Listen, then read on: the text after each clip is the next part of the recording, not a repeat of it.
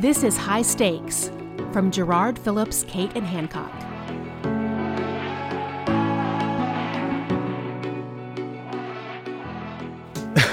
All right.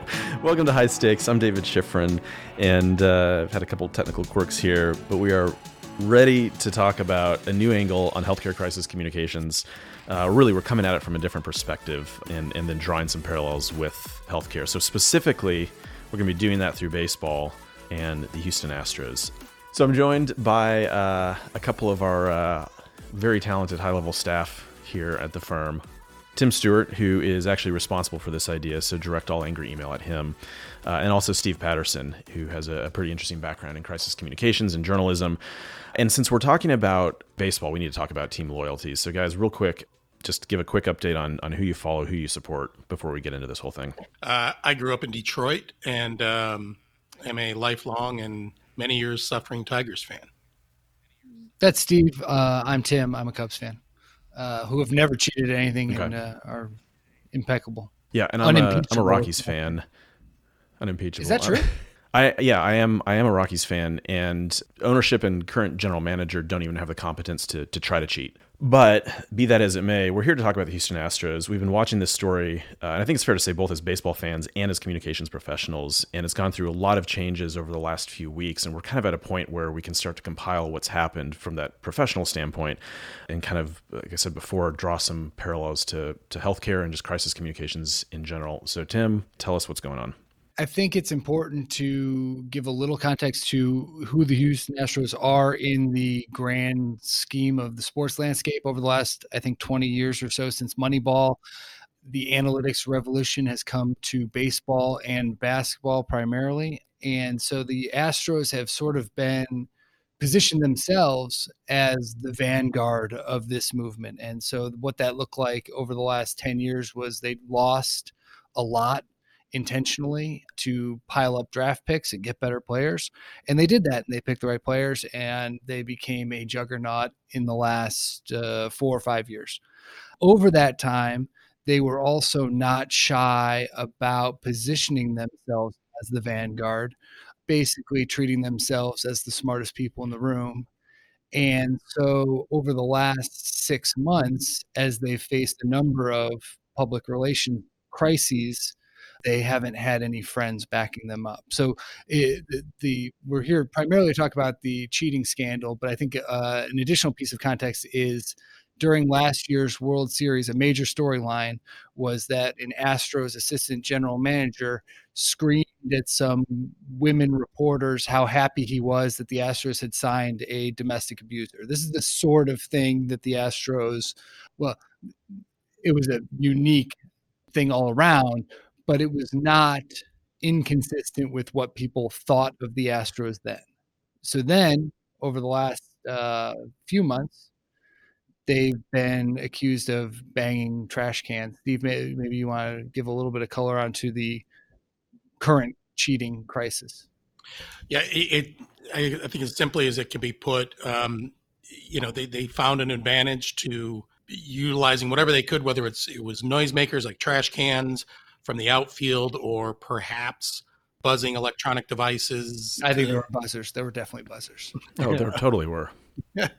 uh, the, the, the, the players on the team certainly took, took many steps to gain advantages by cheating. Yeah. So, and, and to bring it into the world that uh, I guess people who listen to this podcast would think about, it, the, came to light through a whistleblower, Mike Fiers, a former pitcher for the Astros, uh, in an interview with The Athletic, told them that this was going on, that the Astros. So that was in November.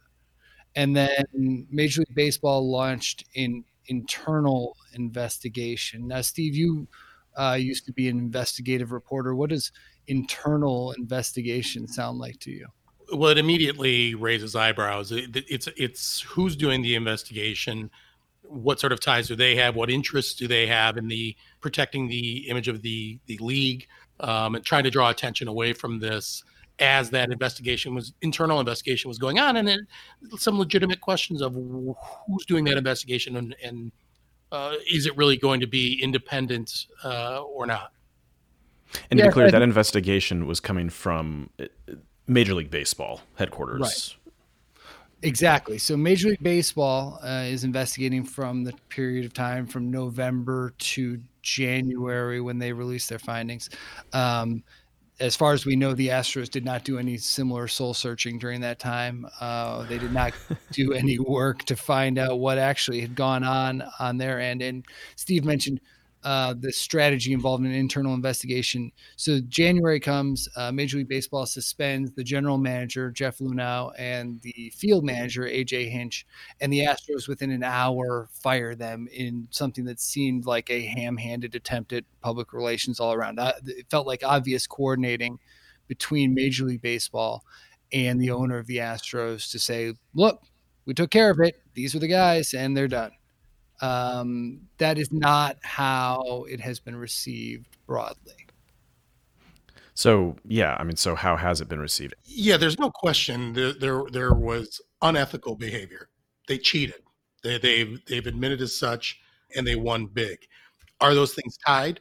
I think there are certain instances where you can point to, yeah, they absolutely won that game or or that series as a result of those advantages. Careers were ended as a result of some of that. Um, and that that investigation did find it was player driven, player executed, and yet no players were punished, only management and leadership. And the thinking was, well, we want to encourage players to come forward if they have concerns in the future. But I think there's a real disconnect there for for the average fan or or anybody uh, of when you see one group being punished but not the other. So you can see where Major League Baseball was trying to go. All right, we'll bang this out in January. We'll have the suspensions, and then you know the Astros will fire these guys by spring training. We'll be fine. Well, th- this will be a story that happened in the off season. But what actually happened was all the players from the other teams in baseball have lined up to tee off on the Astros.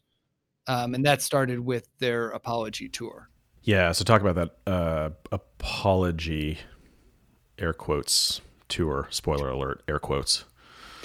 Yeah. So I mean, I, I the the report came out in January, um, and the players, the Astros players, had like a fan fest where they said nothing, and everyone kind of built up uh, to the first day of spring training. So there was a lot of anticipation around, okay, this is going to be where the Astros finally come clean. Uh, and they did not. They gave patently insincere apologies. The owner said it didn't affect games. Um, Alex Bregman acted like Alex Bregman. Uh, it was just a bad scene all around. And they created that by having a vacuum for a month after these findings, where everyone built up this anticipation for a big apology that would rip the band aid off, and it didn't come. And then everyone flipped out and I think that's that's one of the things that you know if you just kind of look at crisis management 101 where you know the, the advice is to get in front of it. If, if, you've done something wrong to apologize to make sure your messaging is consistent be transparent and demonstrate the commitment to change. Do it through your actions. And you could just sort of slowly see the wheels coming off with each step or each day uh, throughout this process well, I think it's important also to your point, like their first spring training game, their lineup was a bunch of people who were not on the team in 2017 and who no one's ever heard of and were booed the entire game at spring training. Like February spring training is geriatrics and toddlers. Like it's it's spring break and and early bird specials. This is not the die hard like these these guys have no idea what they're in for this is not going away. So, okay, so we're caught up to right now. Tie all this back into what we're talking about as crisis communications. I mean, Steve, you already gave a really nice framework for how this applies, but let's kind of move that into what they should have done, what they could have done, and what anybody listening could take away from this uh, hilarious debacle. And I'll just add, uh, I will add one more baseball note here, which is that I do find it hilarious because the victims of all this were the Dodgers in the World Series. And so uh, while it was um, awful to see a team cheat and win the World Series, to me, again, as a Rockies fan, it is kind of worth it. I would I also double down on that because I have not forgotten the 2008 NLDS where a juiced up Manny Ramirez ran a rampage over the Cubs. So I think if there's one thing we can all agree on is that nobody cares about the Dodgers. I, I, I think with, with you know, we were talking about leadership being punished, and and I think the idea behind that was to motivate changes to the culture that enabled that, that allowed that to happen. But you've got this widespread problem within an organization that's a sign of greater issues, greater cultural issues. And I think that's what we're seeing play out now is they thought, okay, let's get out there, have a quick press conference, say we're sorry, but then maybe we're not sorry from some other comments that are being made. And it's just been this winding road of an apology tour and it, it is a sign that there are some greater uh, problems there. Yeah, I mean, I think that what we've seen here, and it, what is applicable to any organization, is that when you build an organization that, um, at at its root, sort of arrogance and um, disdain for other people's opinions, that will root itself out in a crisis. And also, if you treat people like that, if you act that way, when you fall, no one's going to catch you. And, and so if you haven't built relationships, people are ready to ready for you to fall and they're going to jump all over it. Because you're talking about culture like deep rooted culture. This this isn't just hiring a new you know a new a, a, new communications person or or you know it's not window dressing. When you think about the the right culture to build and sort of the limits of what happened here is um, you you see a really top down approach at work here. Um, they thought that at a, a really high level, they could kind of just paper over this entire situation. They didn't engage any of the impacted audiences. It doesn't seem like fans were engaged in any sincere way. It's clear that other players weren't engaged in any sincere way. Um, and so I, I, think if you if you try and torture the metaphor, but those are the how we engage our stakeholders, how we bring people along in any major change. Um, particularly a difficult crisis provoked one, uh, I, I think is reflective of an organization's values. Steve, what about the the timing on this? Because you guys both mentioned um, that the Astros moved very quickly. I think Tim, you said that it was it, it came across as and probably was a very highly coordinated uh, announcement between the league and the Astros.